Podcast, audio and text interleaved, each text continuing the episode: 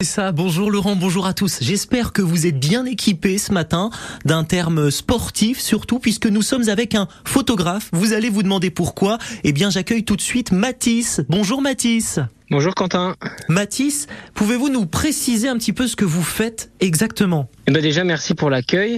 eh bien mon métier, euh, alors pour le en toute simplicité, c'est de courir partout avec une caméra, un appareil photo dans les mains. Euh, mais bon, plus concrètement, qu'est-ce que c'est? Eh Ben je travaille avec pas mal de marques de l'outdoor et des athlètes et j'aide à raconter des images autour ben, d'une d'une d'une performance, euh, d'un produit, d'un événement, euh, à travers des photos, des vidéos qui sont ensuite diffusées ben, sur différents supports. Ça peut être sur les réseaux sociaux principalement, mais également euh, et très prochainement dans les festivals de cinéma, sur les affiches publicitaires. donc voilà. Est-ce qu'il a fallu faire à la fois des études sportives et des études de numérique? Alors, c'est marrant que vous posiez la question. Moi, j'ai fait des études d'ingénieur. J'ai fait cinq ans d'école d'ingénieur à l'INSA Lyon. J'ai été diplômé il y a un peu plus de deux ans, un peu moins de trois ans, je dirais.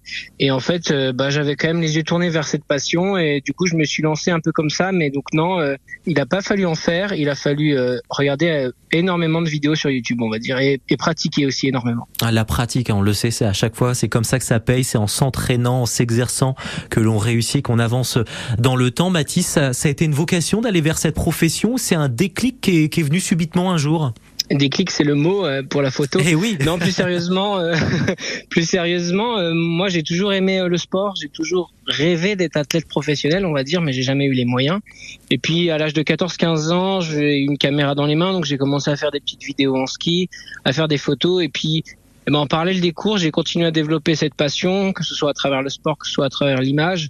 Et, euh, et ben aujourd'hui en fait euh, j'ai pris un peu ma revanche parce que je suis pas athlète de haut niveau mais je suis les athlètes de haut niveau et, et j'aide à raconter leur histoire euh, à travers mes images. Mathis, à travers tout le partage que, que vous développez autour de vous aujourd'hui, développez aussi un autre mot pour la photo, avoir la vingtaine en 2023, comment on la vit cette époque? Ah bah c'est une époque merveilleuse mais aussi très compliquée. Euh, je dirais qu'on est un peu tiraillé entre euh, nos rêves, euh, nos ambitions et puis bah, les contraintes que le monde a, euh, que ce soit en termes d'environnement, en termes social.